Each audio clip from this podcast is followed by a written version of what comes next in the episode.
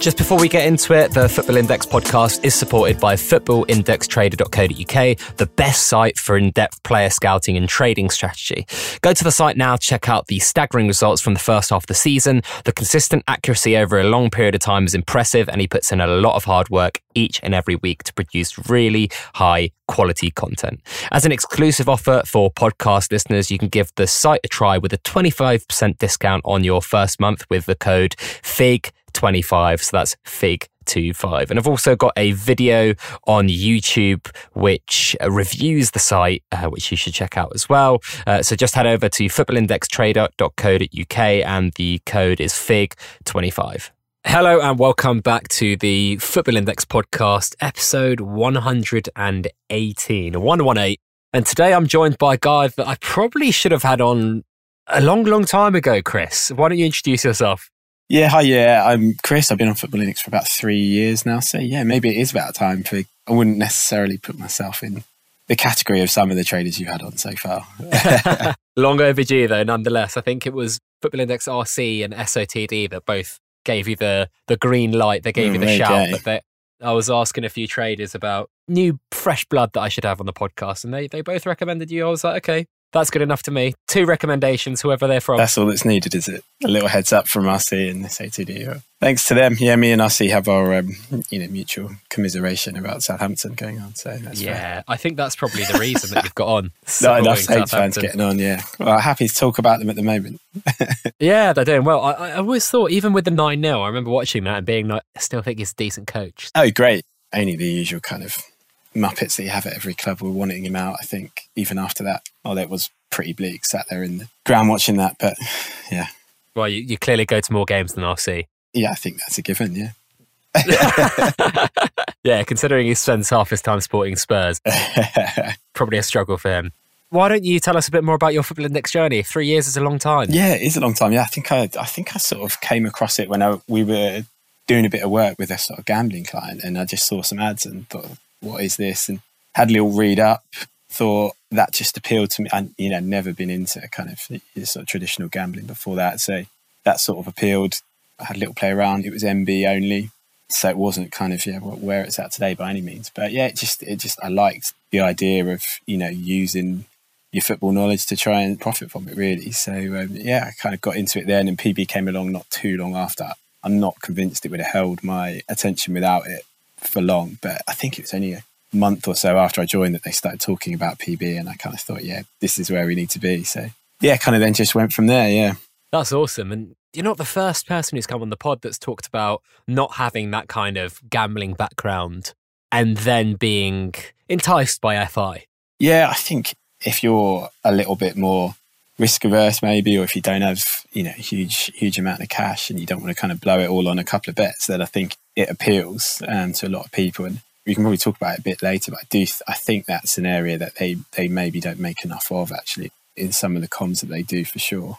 Oh yeah, that might be a good time to kind of talk a bit about your background and what you do because it's going to lead on to a lot of the conversation on this show. yeah, so I work, I work for a kind of global PR and comms agency. We have a number of kind of big global clients, and I sit in the sort of B two B space within that. So we have kind of, yeah tech B two B big hitters and, and some smaller kind of startup players as well. So yeah, that's the that's the day job, and then well, actually, it's the one that you can get away with looking at FI a fair amount as well while you while, you, while you're busy. So. I'm pretty certain none of them will be listening to this either. well, it's awkward if they are. Yeah, so if you so are, well... guess what? I don't do any work. Yeah. but yeah, I mean, that's going to breed a lot of the conversation because obviously this was completely coincidental. You know, we booked you on before the new year, and this announcement happened this week, and now you're coming on. So it's kind of perfect. A slick announcement, yeah, a slick announcement that it was. Yeah, very slick announcement. But before we get into some questions and so on, why don't you give us some of your top tips for, for new users? Because I know that there are a lot of new users that are out there right now listening to the show for maybe the first or second time. So Take it away, Chris. I, do you know what? I, I suspect I'll repeat what normally gets said, but I just think for me personally, it was definitely a kind of take your time, put a little bit of money in, see how that works. A bit of money that you weren't, you know, you're not too bothered if you if you screw it up because it is a complex product at the moment, and it's easy to not fully understand why things work and why things happen. So take some time, see what moves the market, when you feel confident, then then put a bit more money in. But do your research and make sure you've read the rules. I can't stress that enough. And and this week was obviously a, a cracking example of that. So I do think that a lot of new users tend to rush, and I, and I kind of understand. It's that. exciting when you're on there, isn't it? So yeah, there's, there's FOMO on the market, but there's also FOMO to get involved. You know? Yeah, oh, definitely. I think once you've deposited, you know, fifty quid, it's burning a hole in your pocket almost, isn't it? Like one of the things that people always say is try and have a cash balance. I never have a cash balance.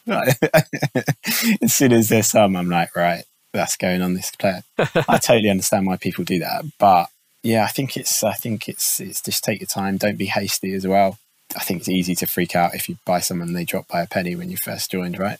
But yeah, just take your time, and you'll soon start to see what really makes the market, what makes it tick. This is a funny time to be joining as well, right? Especially as we say, the elephant in the room is, is this week's announcement. But uh, in general, I think the transfer window is a funny time to join, albeit probably FI's most successful time at recruiting people in January. So yeah, I mean, the market is so irrational when it comes to transfer yeah. windows. So it's not a very logical time no. for traders to kind of be onboarded very smoothly. Especially right now, right? Because we've got to get everyone over a quid. So, yeah. Yeah, I mean, we can talk about that a bit more in a bit. I think it's the new user thing is really great. And the amount of new users that are joining is amazing. Like, I think FI have done a great job of like acquiring a lot of people. 100% agree with that. I think that was one of the questions, wasn't it? Is that where they need to keep focusing? It, it obviously is. You know, they need to keep growing it. They do a good job of acquiring people. I, I, I suspect they probably acquire people at a rate that they're just about comfortable with at this time of year. I think with the with the tech background, I actually said this in about like September, October time, maybe even November last year, where I think they're quite happy of like getting loads and loads of people on board in January and then kind of just like trying to ease them into it throughout the year. I know that sounds weird and it's not like the orthodox way of onboarding or acquiring users, but this isn't an orthodox product, is it?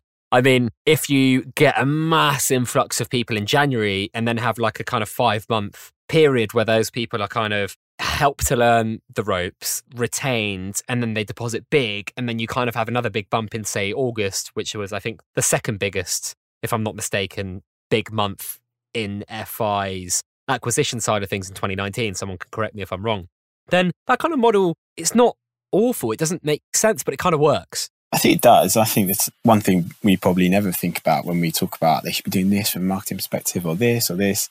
They're operating on a marketing budget, obviously. They choose where they're going to put it. They've no doubt done plenty of research into, you know, when is a good time to put the foot down on customer acquisition and, and they do it. And I think then giving them, you know, a few months to bed in without the mass acquisition over that whole time probably does make sense. I guess the other thing is I don't think we're all kind of fully confident in the in the tech to handle relentless acquisition. I think it might fall down on occasions, and they obviously can't afford that. The bigger the, the product gets. So again, I think that they they probably are pretty happy with the rate of acquisition. I don't think that's a major issue for them. I think we can get into it. I think the marketing stuff they do is great. I think the comms element, when you start sort of looking at the different parts of the marketing mix, I think the comms element still needs a fair amount of work. I would have probably been more balanced this time last week versus this week. yeah, it's uh, recency bias, isn't it? But um, I want to get into some miscellaneous questions, but we didn't get any. We just got some compliments here. Nice, Chris. it? Quite... Yeah. nice man about time. Football Index investor or, said, or beige, depending on how you look at it. He said, "Ah, oh, brilliant. This is Football Index Investor, one of the first people I followed on Twitter back in winter 2016. And then Sully FI said, always appreciated Chris's input, stays relatively neutral and gives good insight. Glad he's finally making an appearance. So he also thinks it's uh, a long time coming. Yeah. That's lovely, isn't it? What a great start. great start. Great start. It can only go downhill uh, Pretty here. much, yeah. Just want to remind you guys that if you are enjoying the show, please do leave a review. If you're listening on iTunes, it takes a second. Just scroll down on your Apple Podcasts app and leave a five star review. I mean, look, give me a one star review if you think the show's shit, but five stars would be preferable. If you guys haven't checked out my YouTube channel, then check out the latest video, which is uh, top five tips for beginners. And there's also the beginner's guide, which has gone out with a big uproar. A lot of, honestly, I couldn't open Twitter on my phone. I had to go on my desktop for a little bit, which was awesome. Thanks very much, everyone, for all those kind of kind words and, and great pushes from all you guys. I really do appreciate you guys getting the word out. And it was amazing to see how many people were like kind of commenting underneath the tweet with people that they knew that they just wanted to explain the index to in 20 minutes. So that was great. Let's get into the questions. So let's start with the latest announcement, the elephant in the room. Why don't you explain what it was and how it happened? Uh, I mean, how it happened is is anyone's guess, right? Uh, so I I, maybe, maybe not in terms of like how they figured it out, yeah, but in terms yeah, yeah. of the execution. You know what I mean? So we can talk about the kind of what was in their minds later, but tell me what it is and how it was kind of communicated. Yeah, I mean, I think you know a transfer window dividend is in itself. It sounds like a good idea, and that you know that's what they've come up with. Obviously, and there's a 10p dividend every time a permanent transfer is completed from PB League to PB League, right? And then a 5p if it's a loan. And you're talking the top five leagues, obviously. There's loads of caveats that were kind of buried in the announcement, the top five leagues, and, the, and that they need to be over a pound to qualify for the, the dividend with the, the two big ones.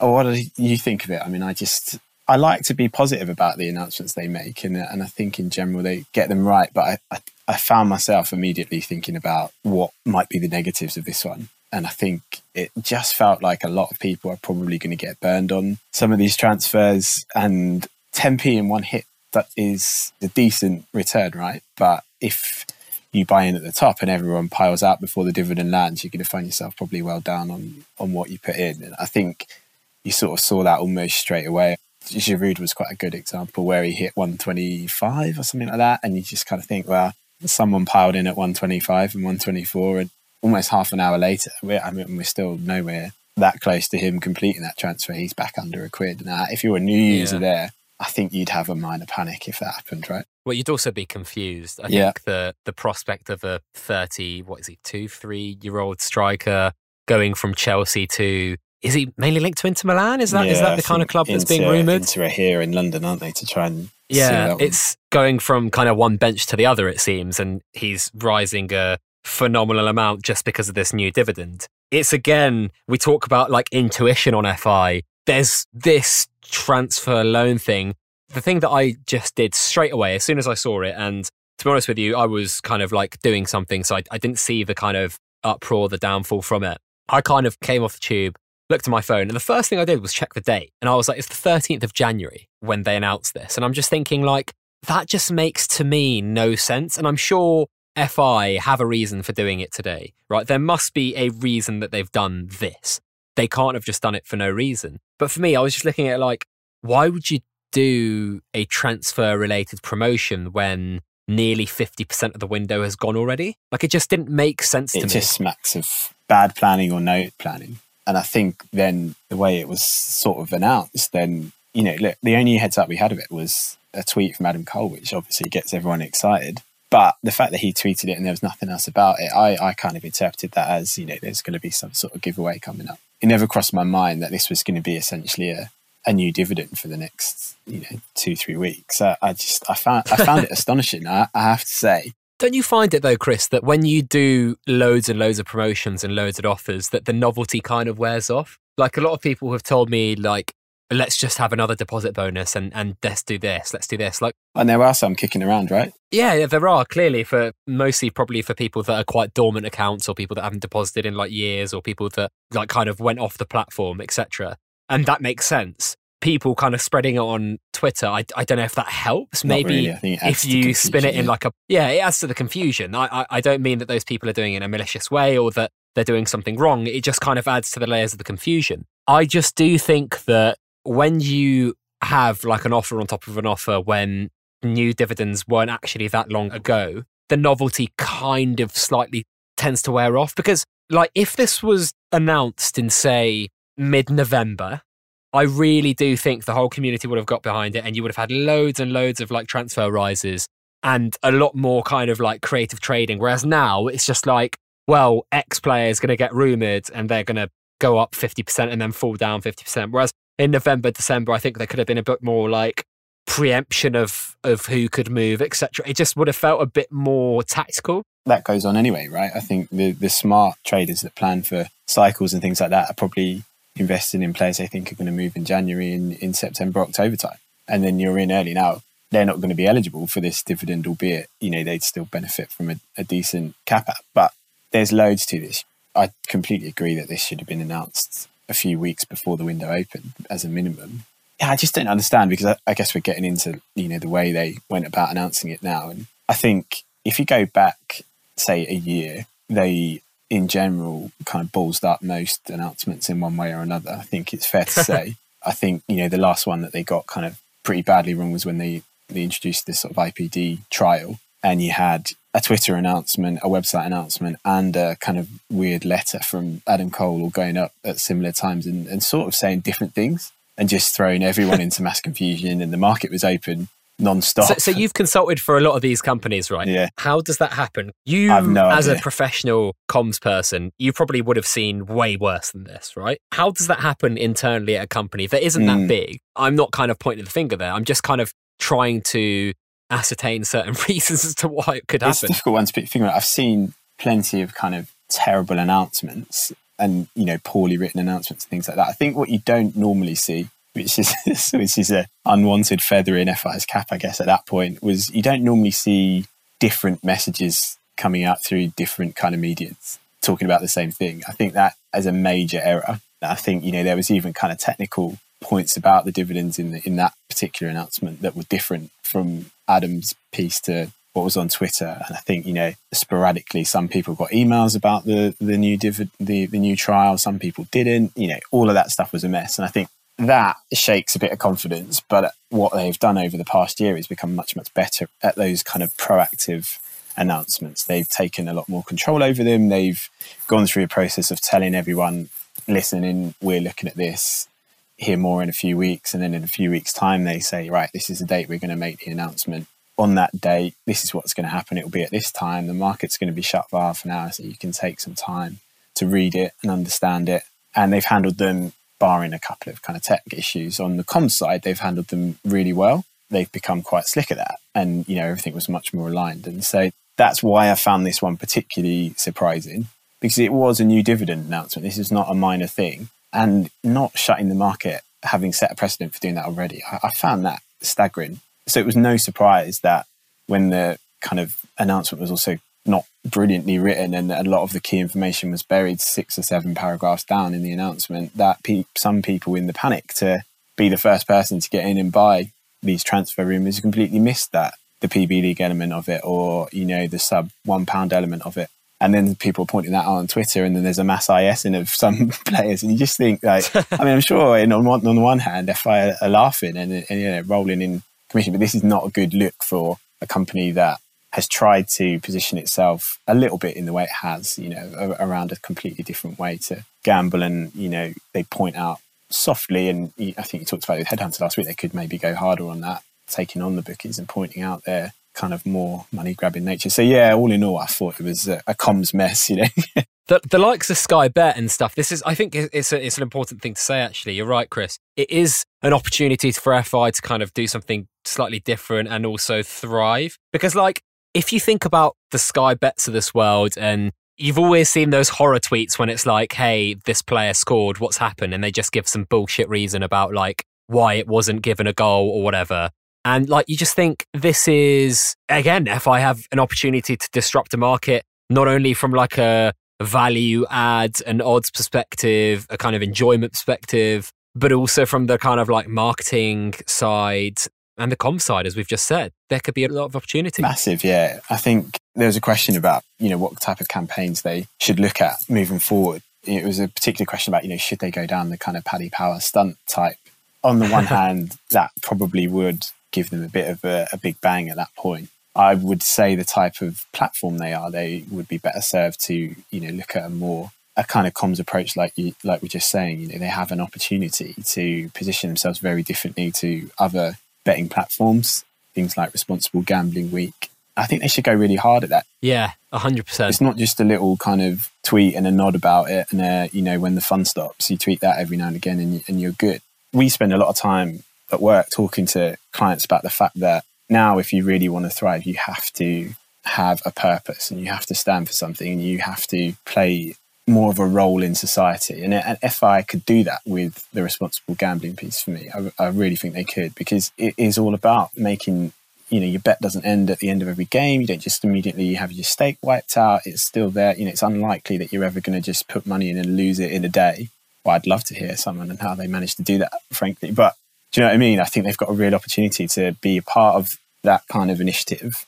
It will be a slower burn in terms of the type of loyalty and the type of customers that it picks up, but it positions them so differently from everyone else, which they already do in other aspects. I think that's a real open goal for them. I couldn't agree more. I think I've mentioned that a few times to the guys at FI that there's a big opportunity there for them. I do want to get on with the questions because otherwise I think we'll be here all night here, Chris. FI Jack says, in terms of marketing and comms, what do you think FI could improve upon going forward? Or is it just doing the same but bigger and better? Yeah, I mean, we started touching on that, right? And I think that for me personally, the marketing is very decent. I think they've got a great coverage of, you know, loads of the key channels you'd want to be on. We can always point out a couple of more opportunities for them and as I said, they're working on a finite marketing budget. And a lot of the marketing they're doing is is really expensive marketing, right? So I think they're doing a pretty good job on that and the acquisition story bears that out. I would say on the comms side, they have to resolve the comms. It's got to be better. They're not a startup anymore. I know we say that quite a lot about various issues. You know, when we talk about tech problems, they're not a startup anymore. Comms is the same.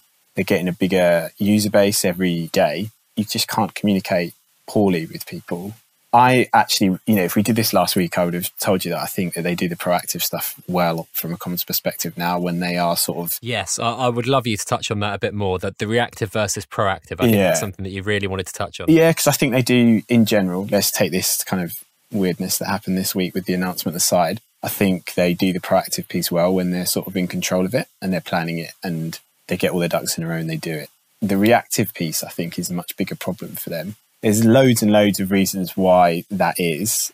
I think the two things that really stand out for me are you can talk about crisis comms, that makes it sound like much more dramatic than it is. Crisis comms can cover anything from, you know, a death of the CEO or something terrible like that, all the way down to a more minor kind of platform issue. And those are exactly what FI experience, right? And I think they appear not to have a plan in place for those. And I think the other thing is they always happen. FI is not a nine to five business, right? But so these things always happen outside of what you would say is the sort of you know traditional working hours. For FI, that can't be the traditional working hours, nine to five. Most guys are on the platform in the evening and at the weekend when games are on. But that's also when there's most likely to be a problem. So we see this all the time. And then when the problem is unfolding at 9.30 at night, there then doesn't appear to be a plan in place as to how they manage that. Either a kind of comms plan, you know, who's sat there? There will be someone there, but that person can't make a decision. So what's the plan to kind of roll up to the a level where someone can make a decision? That doesn't appear to be there. So you quite often get these fairly blunt tweets in response that obviously just piss everyone off because they appear to be not taking into consideration any concerns. And then I think, you know, a great example was the Neymar, was it his goal or not? Yeah. That was handled so badly. And I think when they put out the first tweet in the evening, basically shouting everyone down and pretty much saying, Look, we're not interested in this chat. Not in those words, but that was how it essentially came across. We spoke at the time almost straight away, and I said, they will 100% end up paying out on Neymar tomorrow. Yeah, yeah. You did message me saying that. You just knew it. And that was even before it had been confirmed. So there's clearly not a plan in place to just escalate that up and say, how do we handle this? This is unfolding now. So that should be in place. But even if there's not that, then there just needs to be like a clear, like, you know what? When something like this is happening, we do need to acknowledge it straight away. Just do that. Just acknowledge it and say, we are taking a look at this. Obviously, it's a kind of moving issue at the moment. We'll keep you posted. That would shut down so much of the moaning. People would still be saying what they think they should be doing and not, but that needs to happen. But they don't appear to have that. And then I guess, I know I'm kind of rabbiting on here, but I think what it also showed that incident is that they haven't kind of gone through a sort of scenario planning session what do we do if this happens? What do we do if this happens? And that's a kind of big part of having a having a nice and simple to action crisis comms plan you know where you have planned for scenarios.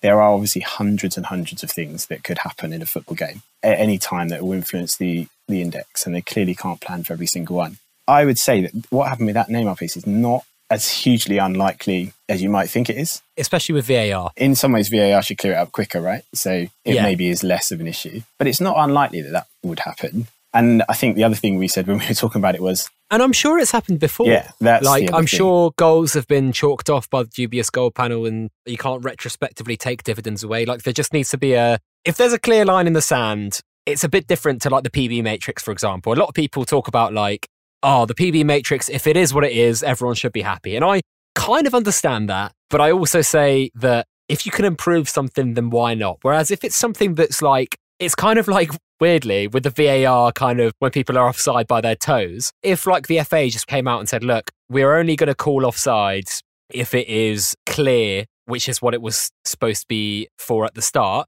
If the VAR officials can't get it within like, say, 30 seconds, then you go with the on field decision. And that might not be the perfect way to do things, but at least everyone would know where they stand. And I think that's probably the main issue, isn't it, Chris? That people 100%. don't really know where they stand with certain things on FI. This was just a great example of it, wasn't it? And I think the other thing I thought was, I bet there's other examples of this not that long ago. And then, you know, within half an hour of FI coming out with what they called a goodwill payment on Neymar, someone had already gone back and said, hey, look, three months ago, at the start of the season, Kimmich had a goal credited to him the next day, and that would have won him PB. Like they opened themselves up to that straight away. What I kind of felt like they they had to do off the back of that was then just go, okay, we just need to now tighten up the rules on that and go in and say, okay, that's happened. So the rule is, and it may not be this that they choose to do, but just to say the rule is we go with Opta up until midnight, and then that's what we pay out. And if it gets changed the next day, well, I'm sorry, but we pay out as it is at the time if that was the case, some people might not like it, but it's clear what's going on. I sort of expected them to do that post the sort of incident. I thought mm-hmm. surely they're going to now clarify that rule and then also communicate to everyone, right, that happened and then we've now had a look at it and we've changed the rule. This is the rule. They haven't done that still. So it happens again, they'll be in the same situation again, which is obviously that's crazy. They end up paying out on the most expensive player in the game. Most people probably reinvested it. So you can say it wasn't too much of an issue. And it, it, probably wasn't, but it's not something you need to do, need to get yourself into, right? And I just think they still haven't resolved it. So now they have just set a kind of loose precedent that that's what they do. They could just fix this straight away. It's those kind of things where you're like, I don't know why you don't resolve these these small issues because they're a kind of social driven business a lot of the time, aren't they, in terms of the community? And these are the things that just wind people up all the time. And, you know, nobody on FI Twitter community in particular is, is very shy of just going on and having a good old moan up about stuff. And if you're in the middle of trying to acquire as many customers as you can and, and people land on there and go, Christ, okay, it seems like there's all sorts of problems with this platform. And they maybe have already got suspicions about whether it's a scam or a Ponzi or any of the things we've seen this week. They don't sign up. Yeah. It's all like small little things, but they do stack up to something a bit bigger. FI are not on their own in any stretch of, of not having a kind of good crisis plan in place. Almost every client of any size that I've ever worked with doesn't have a crisis plan in place until one's happened. And then they go, oh, shit, you know? We should have probably put a plan in place for that. Like, yeah.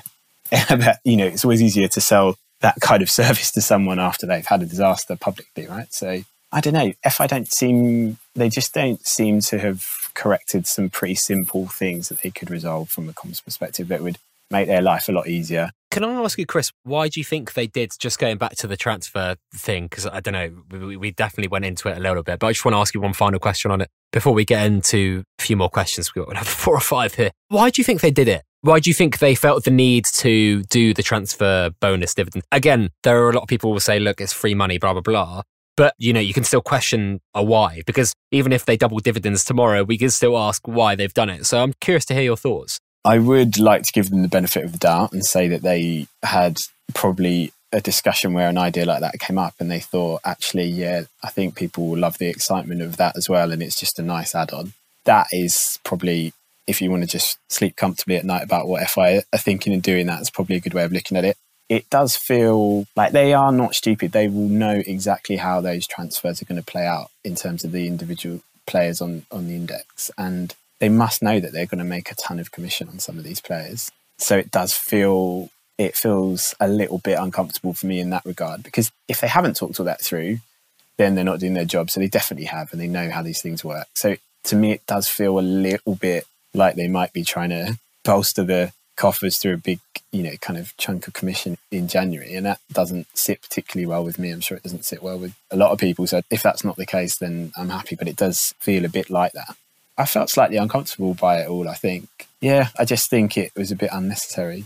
As a result, when it's unnecessary, it's easy to see the, the negatives in it. Yeah, unfortunately, You are correct, I think, Chris, but I can't really hang around on that one anymore. I've got loads of questions to get through. Nonetheless, from FI Headhunter, who was on the previous podcast. If you guys want to go listen to that one, he was awesome. Yeah, it was I, great. I really enjoyed that one. Surprising obsession with whales, but it, it was Yeah, it was great all the same. the Whale Hunter. He needs to change his name. FI Whale Hunter. At least the avatar, yeah. If you were the agency running marketing and comms for FI, how would you leverage the data that Football Index likely has about its customers already to attract new users? And what extra data would you ideally want them to be collecting on their customers to maximize success of any campaign? Yeah, I mean that's kind of the data piece is obviously key, especially for digital business like them. When I was thinking about this, and I guess I'm not the kind of data expert within within my agency, so they, those guys would probably be laughing at any attempt at an answer that I make. But I don't actually think they probably do have a great amount of data on their users, other than their sort of buying habits. And Why do you not think that? I just don't know. It's been a while since I signed up. It's not a particularly kind of stringent sign up process, is it, in terms of additional information? And they probably do some some decent kind of data scraping and things like that. I wouldn't say they probably have data and understand their users in the same way that a Betfair or someone like that does. I think they just seek a lot more information, a lot of those kind of platforms when you first sign up, because that ultimately helps them to kind of tailor individual offers to you. You never really get that from FI, right? If you get a deposit bonus offer, as you said earlier, it's probably because you haven't deposited for a while, which is fine. You should try and kind of prod people with a, an offer like that, I think. That's the only time you would get a sort of tailored offer really from Football Index compared to what you, you get from other gambling platforms, for example, who are obviously much bigger organizations at the moment. All of that kind of leads me to think I don't know if they do have a huge amount of data on their users. I think they obviously can analyze the, the trading patterns and habits, you know, and they should do that on individuals as well as sort of bigger trends to understand what drives the market at certain times. And sure, they do all that stuff, but I don't think I'd be averse to them doing, you know, a few kind of data capture type pieces. I'm sure they do it through social ads and all those kind of things, as they obviously do. So to answer that question, I d- I don't think they probably have as much data on their users as they would like. Is my assessment of it really? They should know, and- correct me if I'm wrong. I can't remember what was the sign up process like. I don't think they asked what, for example, team you supported, things like that. There's just little things like that, or like, do you pay for um, a subscription sports service or something? You know, those kind of questions that would start to tell them more about the users and for marketing campaigns, for example, about where is a good place to place certain ads and things like that. I think they're covering most of the bases anyway on that. Yeah, I'm not a data marketing expert. I just get a sense that they don't have as much data on you as you might think they do. And that's borne out by the lack of tailored kind of comms you get from them.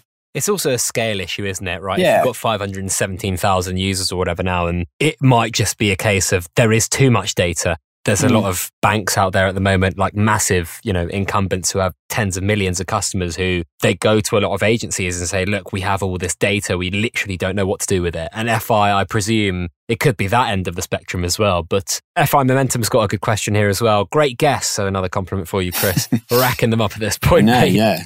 Just start showing them to people at work. You could do what I do with the reviews every now and then, tweet them, but just take screenshots of tweets. I think that would boost your own personal profile. Which target market do you think FI should focus on for obtaining new Hmm. users? How many players do you have in your portfolio, and which is your favourite hold and why? And he says, Fig, love the buy prices on the shirt. So a nice Yeah, that was nice, wasn't it? Matthew Showpony. Well done to him. yeah, I enjoyed that as well. It tapped into when I was kind of younger. We used to go on holiday, like family holidays. I I would obsessively buy the football shirts from wherever we went, even if it was some you know obscure Spanish second division side. I loved it. That was something that I felt gave me a bit of credit. So I enjoyed the pick. I just think it's the best content on Twitter at the moment. Nice. There it is. a little soundbite there. Yeah, that's him. It's, it's the best content on Twitter.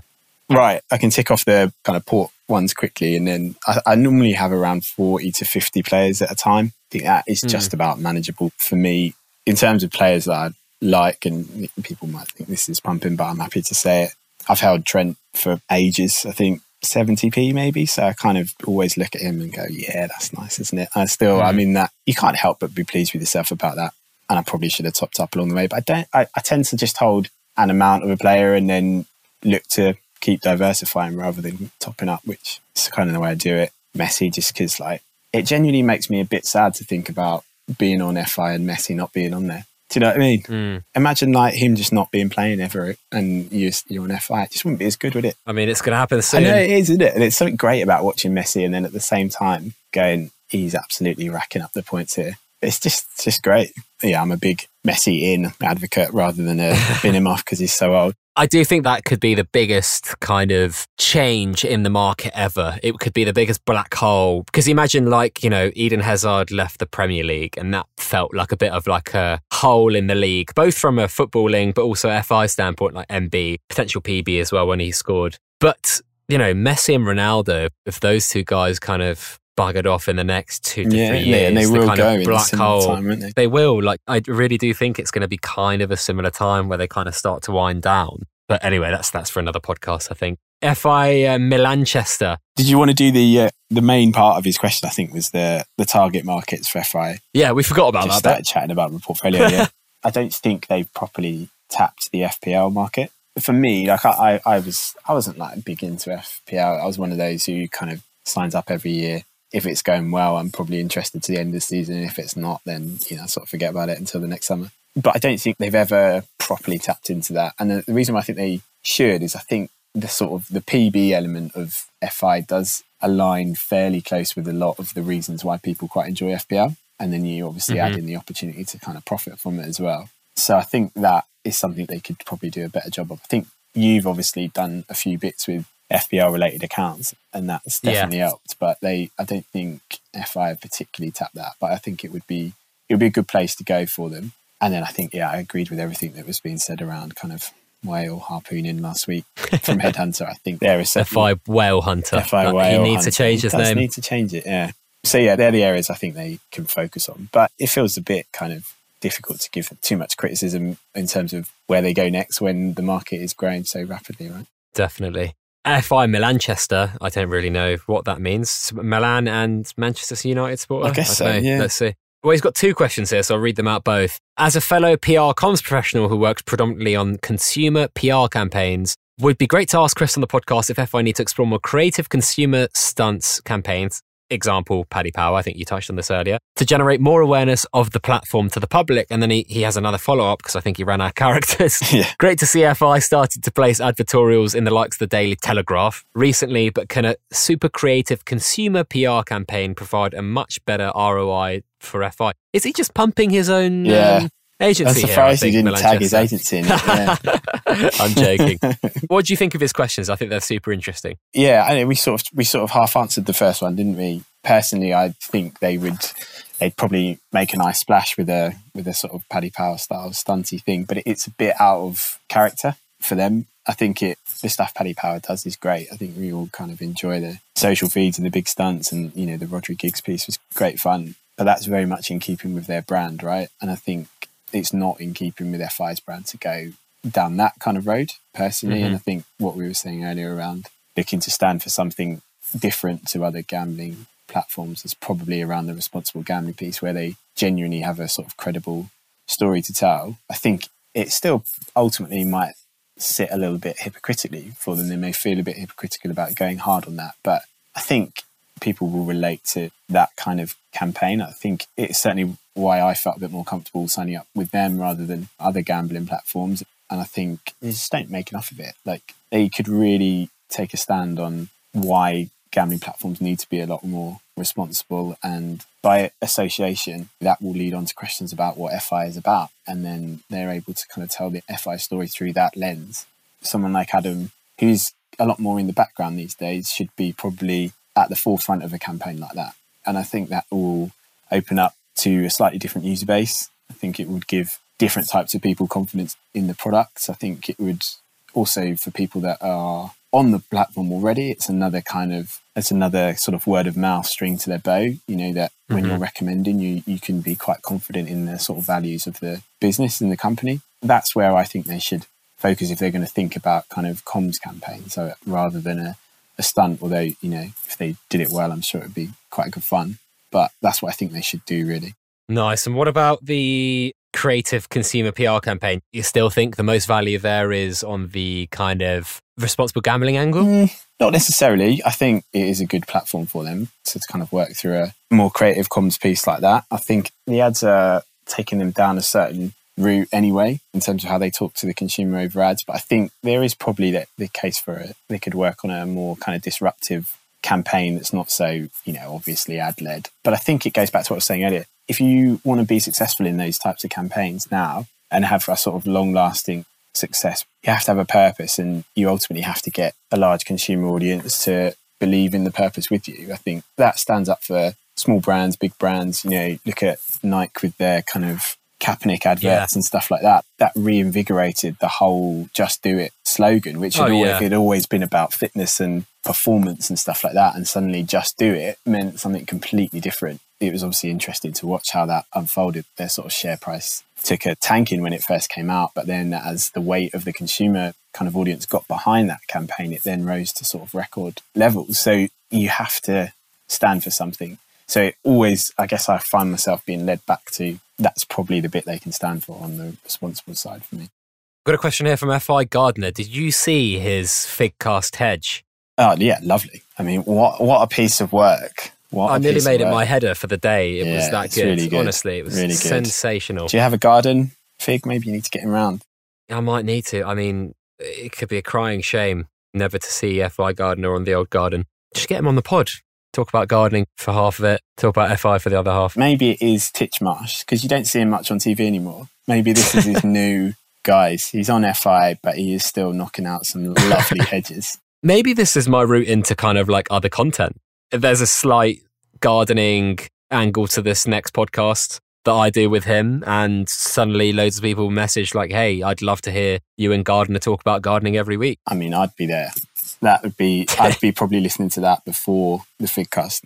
Oh, I'm cannibalizing my own audience with a weird gardening related show. He says, I'm sure there is a large number of traders who aren't on Twitter. So, what strategies do you think FI could use to communicate or interact better with its customers? I think we didn't really touch on this. After you talked about the kind of disparity in actual communication via email, via Twitter, via video, etc., etc., what should FI be looking to do here? This is a difficult one because they're obviously a sort of digital business by nature, aren't they? So they're they're most at home and they're most comfortable on social, and I think they do do a pretty nice job on Twitter. But he's absolutely right because we talk about there being five hundred thousand users, albeit you know they're probably not all active, are they? I think there's only fifty thousand or so following the Football Index account. So yeah, it's not bad. It's good.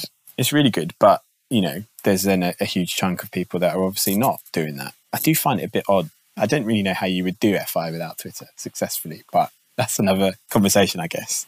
Yeah, I think it's tough for them. I think the email comms have sort of improved a lot. As we said, I think that's probably their only comfortable direct route to the audience. They know, you know, they're landing in in the right place if they're not being served content on Twitter and that kind of thing. So I think that has improved.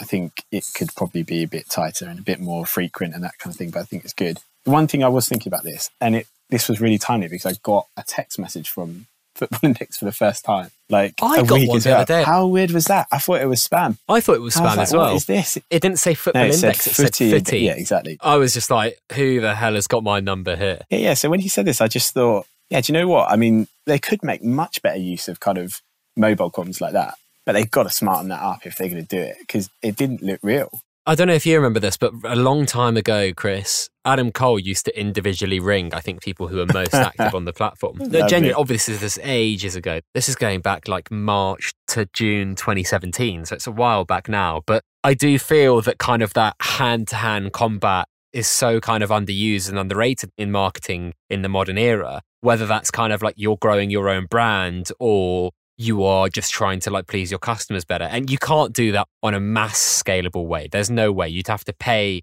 like 30 people to kind of like constantly talk to traders or whatever. But I do feel that that kind of like slightly human element has been missed. And a lot of good digital companies have managed to kind of digitize human interactions with people via the internet. I'm not too sure FI are there. And I think that it could actually benefit them having that kind of more. And I, I get it, you know, they, they're trying to do it with the podcast, they're trying to do it with kind of like video content that they put out. It's all opting in though, right? That stuff. Yeah, and Adam Cole tweeting, Mike tweeting, etc. I do think there could be a bit more of like a sustained strategy in that kind of more human side of things. I think you're absolutely right. I think they, I guess it's probably as much as anything a manpower issue. I would say in the interim, number one, yeah, if you're going to start doing the mobile stuff, which I think is a, probably a great idea because it's obviously such a simple. If they made an offer through a text and they got someone to sign up and deposit, that would be ideal, and it could be done so quickly. It's obviously got to look better. It's got to look legit. That goes without saying. I think if you think of when you get like stuff from your network operator, any EE or whatever, they're always visually quite nice, aren't they? The messages and that kind of stuff. This was just a text based odd message, but it shows that they're obviously starting to think that maybe they need to ramp that up. Think that was probably a good call. I guess what you were saying around taking that personal approach, it starts to, there's a sort of, I guess, an interim measure for them where it starts to take you in that sort of, they would need to still employ a few people to do this, but takes you in that sort of account based marketing approach where right now everything is about mass brand awareness and mass customer acquisition through kind of big campaigns that get a lot of eyes on them and hopefully you pick up a decent percentage of people from them and they obviously are doing that probably if you think about some of the conversations you had with headhunter last week around attracting some of the big boys taking a more account based approach where you already kind of know either the individuals or the exact profile of the person that you want to attract and then marketing directly to them is probably the next step for them. And you can obviously do that quite simply through, you know, LinkedIn campaigns and things like that. LinkedIn being somewhere where you would not necessarily find the broad FI user base probably in terms of the type of comms that they want to get on LinkedIn. However, I think if you may be looking at high net worth investors and people like that, you absolutely would find them on there. That then becomes probably a good route to go down. And it's not the kind of communications themselves and the content doesn't have to be wildly different to what they might be putting out already, but it's how you're serving it to them in a more kind of targeted way. So that might be something they think about if they bought in a couple of people that were sort of dedicated to growing the large investors and that kind of thing. I'd, I'd say you know, starting to think about that approach would be something they could do as well. I totally agree with some of your insights there. I think you've you've talked really well on that. Just before we move on to the next question, just want to plug Index Gain. As you guys know, the podcast is sponsored by them. Their most recent report was the BuzzPro new player price comparison report. Great tool to spot value. You can basically compare multiple price charts simultaneously of a group of players. So, for example, compare those who play in the same team or who perhaps play in a similar position. I think I saw Football Index Investor compare all the Fernandezes today, which was quite funny on Twitter. Uh, Topical. Topical. They're all coming to the Premier League. They're all coming. They're all coming, which is pretty cool. If you guys do have an interest in signing up to Index Gain, just head over to indexgain.co.uk and you can use FIG 2020 when you sign up for 50% off your first month, which is not a bad deal at all. Chris, are you a fan? Are you are you on Index Gain? Can people find you there? I know everyone says yes at this point. I'm actually not. No, I just I've never kind of fully looked into it. I think you said it in the tweet. Portfolio size is not huge. I just have never really looked at it. I guess I kind of tend to watch as many games as I can and then you know read around a lot of the kind of journals that I follow and that kind of stuff, and that instructs my kind of more forward-looking buys a bit. I think.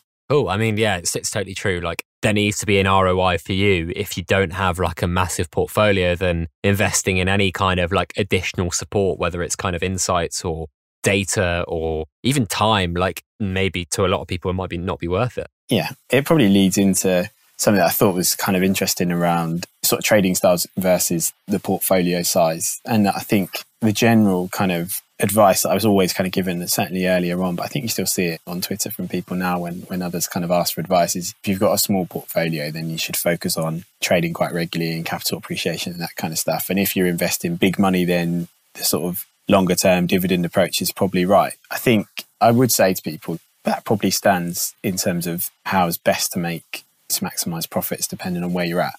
But I've definitely done the the sort of more longer term trying to build a portfolio around dividend winners despite not having a, a, kind of huge portfolio compared to a lot of people. And even in those three years, you know, kind of, I don't know, I guess it's probably treble, quadruple, maybe the, the sort of investment that I've made, albeit it's not huge. So just a point really, I think when we were talking about advice to new users, you've got to do what's most comfortable for you and also what you enjoy as well. I think that sometimes gets missed on FI, right? When we, everyone's getting irate about various bits. Like, yeah. Yeah, I enjoy yeah, it. And I, I really, I love the, the kind of satisfaction of winning dividends, especially PB. Yeah, I mean, it's very, very satisfying, isn't it? yeah, exactly. And that's sort of what I meant earlier about the, that sort of FPL mentality as well. Like, it's satisfying picking someone that, you know, putting Danny Ings in your fantasy team at the start of the season is satisfying when he's doing what he's doing. it's the same thing on FI, isn't it? I think if you, at the start of the season, identify a few players that you think are going to have really good seasons and they do, then that's, that's probably the big buzz from it for me anyway.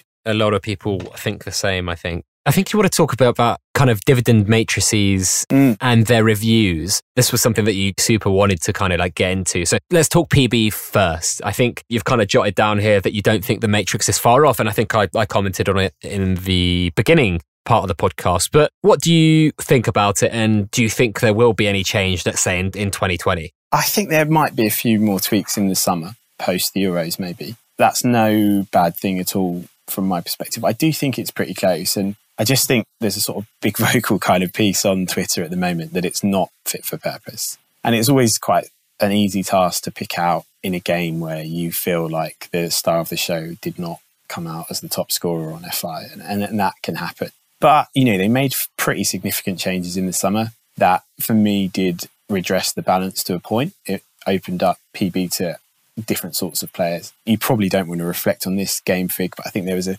quite a kind of famous one for Arsenal against City when Leroy Sané like, absolutely just destroyed Arsenal. And then yeah. Fernandinho came away with the PB win, and it was just like that was nonsense. Like, but I think had that happened on the current matrix with also the increased points for assists and the dribbles element to it as well, he probably would have won that time. So I think it has got closer. I also just slightly disagree with people that are sort of fixated on basically goals being the, the key thing. They obviously are, and they're obviously the best moments in a game when you're there and all that kind of stuff. But there's something for me anyway to be said that you know the most influential player on the pitch can easily be a Kroos or a Pjanic or that kind of thing, even if they don't score the winner. You watch those type of players; they completely control a game. Madrid are a very different outfit when Kroos is not in there, for example, in terms of the control that they have over a game. So that's his influence on the game. And so if he ends up coming out on top because he's, you know, he's run the show like he so often does, that makes perfect sense to me. Whereas I think for a lot of people it doesn't. I guess it's situational though as well, Chris, because if you've got a guy who scores like two goals and gets an assist and Kroos doesn't do anything, then intuitively you look at it and you say, well, okay, hang on, Kroos has done really well. He's had a good game, but on every other scoring app, this player has got like a nine and a half out of 10. Then I think you start to get like into the weeds of it a bit too much. I, I think so. I completely agree with that. But what I would say is when there are examples of that, there are examples of it because it doesn't happen very often. Yeah. So I think on a sort of jam-packed treble day on a Saturday, it's not often that you know what. Remember the the good old days of arguing about baseliners and peak scores. It's not often that uh, a sort of a baseliner comes out on top on a no. fully stocked treble day. That therein is those type of players value when you get to the last stages of the Champions League. I guess when it's tight and there's not as many games, but it's still a gold day kind of thing. I just think it's slightly over. It's it's overdone on on Twitter. Like I guess everything is, you know, ultimately on on social media is is overdone. But that particular element of PB not working is overplayed. I think it's. I don't think it's that far off. Also, the, the changes in the summer were met with kind of in general, great fanfare and enthusiasm from everyone about the level playing fields. And now, you know, we're, we're six months further down the line, everyone's moaning about it again. I don't know. There are definitely things they could do to it. Some of it very subjective, I guess. What do you make of the kind of notion that there was an insinuation from FI that we could see some sort of longer term dividend, whether that be kind of team of the week, team of the month kind of thing? Why do you think that's kind of been not swept under the rug, but just kind of palmed away at this point? That seemed to be like a very, for me, that kind of seemed like you're nailing your colours to the mast, like you're putting your stick in the ground kind of thing, like flag in the ground. That's our point of differentiation. This is what we stand for. Yeah, yeah. Like those kind of value kind of things that you were talking about earlier that was the most value led, this is what we stand for statement that I think I've seen FI ever do. And for it to just not really be kind of really pushed and actually delivered, it kind of seems a shame to me. I think when they made that comment, we expected to have heard something by now, even though they did say we'll be looking at it in the new year, I think was the, the kind of the comment. I just think they made such a clear statement of it. You expected to hear something sooner. I don't know. I feel like they probably are keen to do that in a, a point where they've introduced IPDs to give that more kind of quicker win satisfaction type piece and also, you know, ultimately kind of boosting liquidity, I think, which it, it probably has done. This was then felt like a move to acknowledge, as you say, but this is where our kind of heritage is and this is what makes us special and different to other platforms. I think they should do it. I wonder whether they're running some of the numbers on it and actually what I suspect you would find is that a lot of the team would be dominated in, by the most valuable players on the index. And so it would probably become quite a costly payout for them. So I don't know. Maybe they're rinsing everyone. That's how you do it, though, doesn't it? It really does. Yeah, it really does. When they first announced it, someone on Twitter kind of ran some data on it, didn't they? And it kind of dressed it up in how they thought it might look and then kind of put the teams of the month together for the first three months of the season. I think it was buzzing. Pool, yeah, it? it? was great. I loved it. Basically, because I thought I've pretty much got all of them in my portfolio. It's going to be brilliant. I thought it was really interesting to see. And there were a few kind of surprising faces in there too, right? I mean, it does, it lends itself to cheaper players who go on a mad run of form as well and rewarding those guys that score every game but never win PB. I guess I look at it and I think it might be a problem solver in terms of if they introduce that and tweak the matrix a little at the same time, and then you appear to be getting kind of the man of the match usually coming out on top for PB, and then some of the kind of regular 200 plus performers are rewarded by a dividend like that, it maybe kind of solves some of that issue that we see on Twitter at the moment. Or it exacerbates the problem because the baseliners are cleaning up that dividend and there's plenty of examples of them winning PB as well. I don't know. I guess you'll probably never please everyone. I'm all for it. They should bring it in. It would add that long term value to players. Just quickly back to the PB matrix. What would you like to see kind of tweaked and what would you like to see added? I am with people that the kind of crossing element of it is a little bit out of control in terms of how many points you can rack up from just shanking a load of crappy crosses into the box. Can, you can smash some big scores doing that, right? And there's been loads of examples of shit players with no end product over the years who probably would have done all right on the PB matrix. I think that's probably the bit they need to look at. Although I do also think that when you are a player at a top side and you are delivering balls into the box, they probably get converted by the great strikers. That if you're at a sort of lower middle table team, you might be putting some decent balls in as well. And no one gets on the end of them because you've got some pretty average strikers up there. That doesn't necessarily mean they're putting in crap crosses, right? So uh, it's a difficult one, but I think that needs to be scaled back because sometimes you just see insane scores from people that you really don't understand why they've done anything in a game. Yeah. The Candreva one that time was was crazy, wasn't it? It's crazy. At 300 points, and he, he, I don't think he'd completed across. Suddenly he was a PB hero. Filip Kostic, the Frankfurt guy, yeah. who is a good player in his own right, but I think the times that he's won or come close to winning PBs, was it like 19 crosses one of the games? It's like, look, I think there's a lot of data to support about corners themselves becoming less and less valuable in football in yeah. terms of they are actually producing less big chances and less goals in the past, say, 10 years. And I do think FI probably reward corner kicks probably too much because I just feel like if you hit the first man, it goes out. You can get anything for that. You get three that points. a terrible effort at a corner. Three points plus five points. And then there's pass in the final third. Could they do dispossessions, for example? Another interesting thing. I think they will keep looking at it though, and I think they, they ultimately do want to keep like refining it. Right, yeah, but right, it's yeah. always I think going to be just a sort of like um, little evolution rather than a, a, big revolution to the to the matrix. It has to be because there's so much money invested in the type of players that perform well for it as it is, and that's not me or or anyone else who kind of has the same view necessarily being kind of worried about their portfolio and scared of the change. I think it's just the nature of the type of product that they've set up and people have built portfolios around what the product is. So you can't just go in and rip it up. I think they need to iterate it slowly, as you say. And I, I think they will do that and it will become a bit more intuitive each time, probably. But yeah, I don't know. I don't have an issue with someone that plays loads of passes racking up points because that is something that you obviously can measure in a game. And you, you, do have to kind of think about what can be measured as well in, in terms of like adding actual values to it. If someone's making brilliant runs all game and they don't get picked out, they're not going to get any reward for that on the PB matrix, but they might have had a pretty decent game.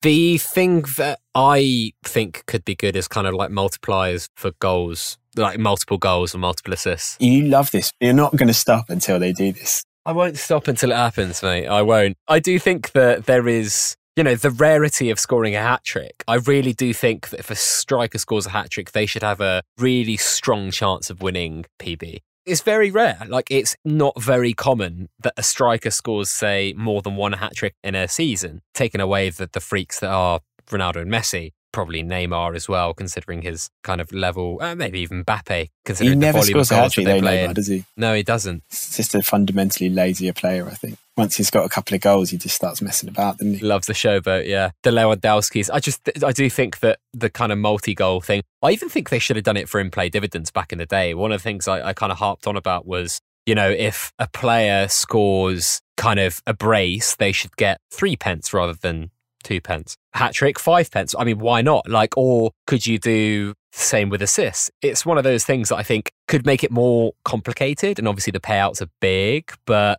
that kind of multi goal thing could make it so suddenly Neymar, or, you know, we just said he doesn't score hat tricks, but okay, Lewandowski scores a hat trick. He wins 5p. He's a two pound 10 player. That kind of ROI actually seems pretty decent when you kind of dumb it down. It's like two and a half percent, right? Yeah, and also it's it's kind of rewarding the more than normal performance, the above average performance, isn't it? Which Yeah. at the moment you can do, I don't know, let's say like Gnabry against Spurs, like an astonishing performance in a huge game and one that you, you know, he's walked away with the same dividends as if Kroos had passed his way to Starman, Yeah. Good point. other than the IPDs, I guess, that he would also picked up if he had them too. Which is a good point, actually, on the IPDs thing. I think, uh, I can't remember who I was talking about this the other day on Twitter, but I think we as like people, and you might say, no, this is not how I view it, but I think there is a bit of this. We as like people that have been on the platform for a little while and have seen, you know, PB come in and then IPDs come in, we sort of view IPDs as like this kind of add-on that they made and the dividends are MB and PB.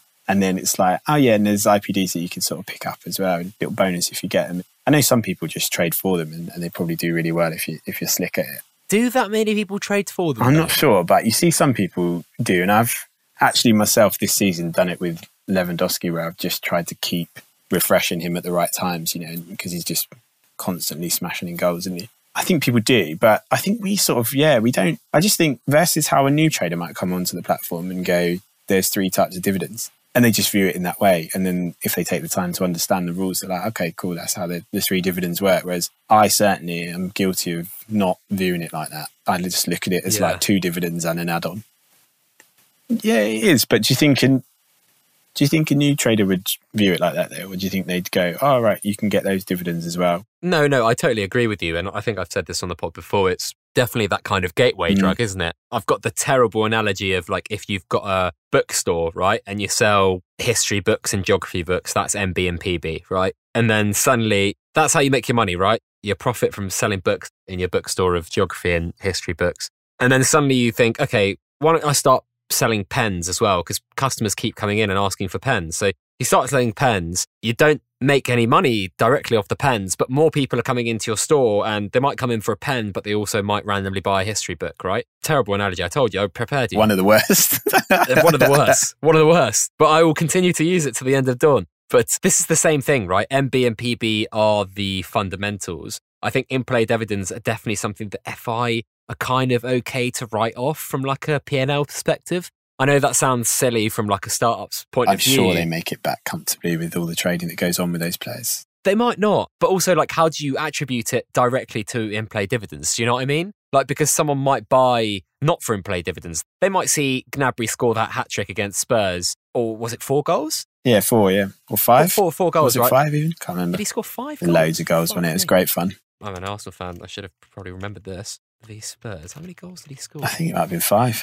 He scored four. Four. Yeah. Four. Yeah, Wow. four goals. Rubbish. Um, North London's red. Anyway, uh, what I'm trying to say is that that kind of like gateway drug, that in-play dividend that FI might not make money on, but it might keep people on the platform and make them deposit bigger in the future. If that's the kind of like value add from an in-play dividend standpoint, I think it's done a good job Yeah. in terms of like actually becoming like a really big part of people's trading strategies and adding value to obviously it's added value to loads of really cheap players but technically every every player can now win pb and mb as, as we've kind of quite well seen i do think that the, its main value add is to just try and get traders to one trade more but two just kind of like stay there long enough so that they understand the PB and MB fundamentals and then they deposit more. I really do think that is the case. Getting them feeling good about seeing some dividends coming in and stuff like that. I think I remember now the conversation. it's almost like a marketing play. Yeah, I think I remember now the conversation and why I started thinking like this. It was a conversation around players that had performed well in the last like month and hadn't won PB, and I think the comment was like, "This is a terrible look for new users. They just won't understand it." And you know, they haven't won any dividends. And I think you know it was then pointed out by someone else in the chat. Well, actually, they've had like four goals and five assists this month. If you'd have bought them, they've bought nine p in, and that was sort of swatted away as like, yeah, yeah, but that's yeah, but if you're a new user, you would think, ah, oh, well, it's good. I've had 9p of that. So I, I think it's just, I, I, probably haven't articulated that particularly well, but I do think we tend to view them differently to new traders. And the concern in the conversation was like, this is going to be a crappy look for new traders. Probably not. Like, if they were new, they've had all those IPDs, so they're probably happy with it. And then, as you say, they're then into the product and they understand it. What about media buzz? I think this is the one that is is on the tip of many people's tongues yeah. recently. Go into it for me. I think there's loads of problems with it, obviously a big one at the moment, I think, is that it's being kind of almost exclusively decided by a couple of publications each day, isn't it? That is giving it a terrible look. I don't remember it being as bad as this over my time on the platform. I don't know whether you agree, but it's pretty prevalent at the moment in terms of the volume of articles that are going out from like the Express and whatever. So I think that gives it, it just kind of cheapens the whole look of it for me. It looks like it's not a kind of a decent mechanism if that's happening. So that's a problem. I think, you know, the documented problems around the actual sentiment piece on it and what scores and what doesn't and the United bias and all those other things. But I think it's also a huge task to review it at this point. I know they probably want to do it and they say they're looking at doing it. I think it's got so much to it. If they were to make changes to it, it's a big, big task, probably from a tech perspective. You know, where are they pulling in stories from? How's that going to work? What's the, you know, what is the new kind of sentiment analysis on things? Because I think there's so much nonsense around it, just minor points that players don't get picked up because of. This comes up every week, doesn't it? But, you know, accents on names, all those kind of things that just rule people in or out. If I don't help themselves when they make decisions on single players, good news guys like Haaland's picking up loads of buzz, and I know he's not been picking it up, so we've changed his name for you well, fine, but there's a ton of other players where that also applies to. And I get why that annoys people because it just doesn't feel like a level playing field. And so it's a kind of, they sort of make a rod for their own back when they make those decisions because then they just get probably bombarded with a string of other players that are not picking up any media. I completely understand that. If you get them to change one of those and you're in early, you're probably going to get a decent rise, right? So that is a mess. It needs to be sorted out. And I think you said last week it needs to be sorted out before they really they can contemplate, you know, how media buzz might work in other markets and stuff. Because I mean, it doesn't even work here particularly well. But it's totally essential to the longevity of the platform and you know, there's days when there's no football and the summer when there's no international tournaments and all that kind of stuff. it, it is a fundamental of the platform. I think they they got to get it right. I'm sure they will. I hope and believe they're probably working on it a lot at the moment it's a tough ask, I think, to sort it.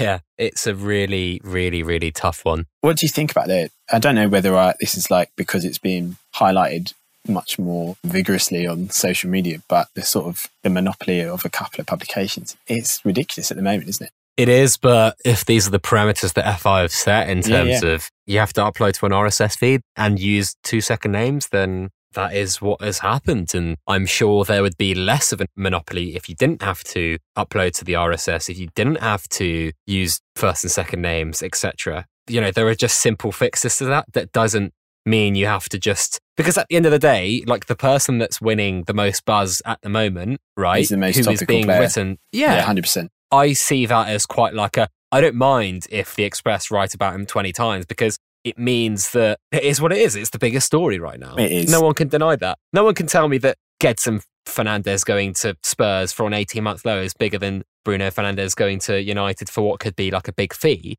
that kind of makes sense to me at the moment. So when it works, it works. I think it's the nature of the articles, isn't it? They're yeah. just basically the same article over and over again a lot of the time. I mean, but this is what these publications do. This is how they make their money. This is how they get their clicks. Like that is, in a weird way, it's not FI's problem. And a, a lot of people have, have thrown out the idea of kind of like the biggest point scorer from each publication each day. Now that that could be fine, but I think what you'd end up doing is having a lot of the same scores. On quite quiet days, I would hazard a guess that you'd have a lot of quite similar scores if you limited that. Because let's be honest, if you had, say, there's like what, 15 publications now, if we suddenly turned it to 20 with Germany or whatever other mooted European expansion there, there to be, then the maximum MB would be the ceiling would be very small.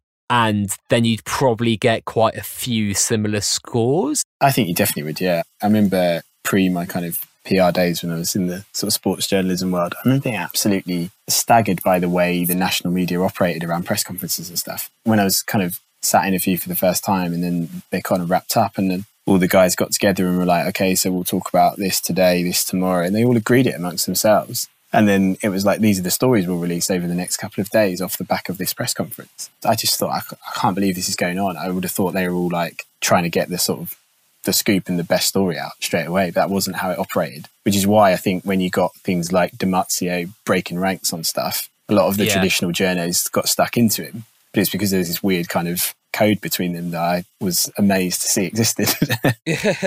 yeah, they are quite funny about that. I think an English journalist did that as well. Mm, hugely frowned upon. Yeah, you don't get yourself on Sunday supplement doing that. That's for sure. No, you don't. You don't. I do think this kind of like I don't think that you can carry out a change that makes it so the sentiment scoring matrix changes, that changes, this changes, and you have foreign outlets come in. It's just too big a change all to do at once. I really do think it is. I think let's move on to the last question before we wrap up here. It's from FI Sigmund Freund, who is going to be on the next show. It's going to be a super special. What a nice interlude to the next one. What a nice interlude into the next one. He said, What's been the biggest change since you joined FI three years ago? I think most of us on Football Index Twitter have only been on for less than 18 months. And if you had to guess what will be the biggest difference in three years' time, what do you think it would be? God, I think the biggest change is obviously since three years ago, definitely PB. I'm not convinced that FI would still be about if they hadn't brought that in, or it wouldn't be anywhere near the size, would it? I am sure you probably think the same thing. It opened it up completely. When I first joined, I actually did quite enjoy the media piece, but it's because I joined in, I think it was May, so we were heading into the sort of summer transfer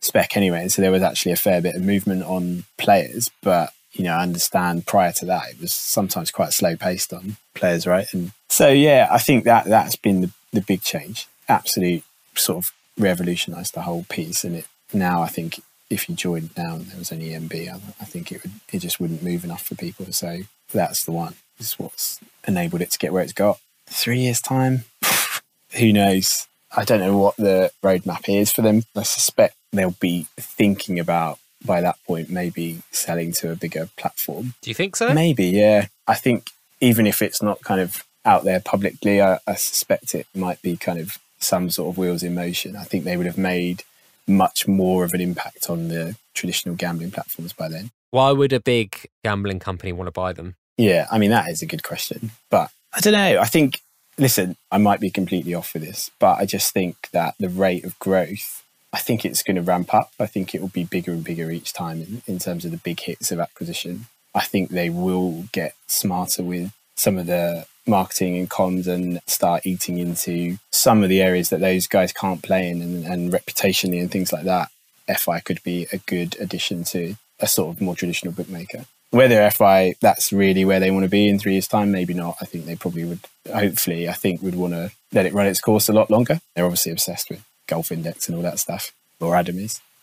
but I think that there could be potentially kind of wheels in motion by then, and I don't know whether that would be a good or a bad thing for the platform. Yeah, fair enough. I think yeah, that's an interesting uh, one to end on. yeah, leave, leave people to ponder. We'll be sold out. Yeah, I don't know. You need, I'll be like the Betfair guide or something like that, or the Betfair index guide at that point. Is that what you're saying? Maybe. I mean, mate, it could be. It'd be huge for you.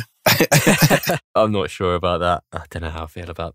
I, I, I just don't think they'll. I mean, I guess considering, I mean, we're talking very like business heavy stuff, like Adam Cole's age and stuff. Like, I think maybe you know one last payday. But then he's put every kind of ounce and, and sweat uh, blood tears into this business. Yeah maybe not. I, I hope i hope not actually because i think they they ultimately do a, a, great job of it. Like they've done an incredible job to get it where it is. The one thing you always know with them is that they they absolutely love what they're doing and the and the platform and yeah. that comes through I, with everyone. do you really think though in, in three years sorry to cut you off but like in three years, you know, there's still so many markets to, to kind of hit. There's just too much opportunity. And I, I hope that they look at it in that way. I hope so. I just, I don't know. I feel like maybe by in three years' time, they will be more on the radar that they may have conversations to consider around that. Maybe they won't. Maybe they won't entertain it. I don't know. That would that be nice to think. Yeah, the passion that they have for the product, they wouldn't do anything to kind of put it at any sort of risk, I don't think. But even when they make mistakes like they, they do from time to time, or Mike gets upset on Twitter that people haven't liked his new announcement, that is ultimately the, the sort of passion for the product coming through, I think, isn't yeah, it? for sure. We'll finish up there, Chris. You, have been a wonderful guest, mate. Thank you so much for No, coming on. welcome. Where, where can people find out more about you? Uh, yeah, so on Twitter, maybe I should be inspired by Sam and getting his own handle, Oh. but it feels like a lot of admin. So I'm just on Twitter under my kind of personal handle, which is Chris underscore Harris with a, a five rather than an F at the end. Fair play. Thank you very much for coming on, man, and thank you You're all welcome. very much for listening. If you guys are commuting right now, I hope your commute is good. I know there's been a lot of wind and rain recently. I took out my phone the other day and the headphone jack came unplugged because it was so windy. I couldn't believe it. Wasn't great. So I hope your commutes are better than mine at the moment. If you guys aren't commuting, doing whatever you're doing, uh, hunting whales, all that good stuff, then have a great day. And sorry if we didn't get to answer all your questions. There were loads and lots of comms and marketing ones that we, or we, Chris, went through well. Just to remind you guys, the Football Index is a gambling platform. Only bet what you could afford to lose and stop when the fun stops. Auf Wiedersehen. Cheers.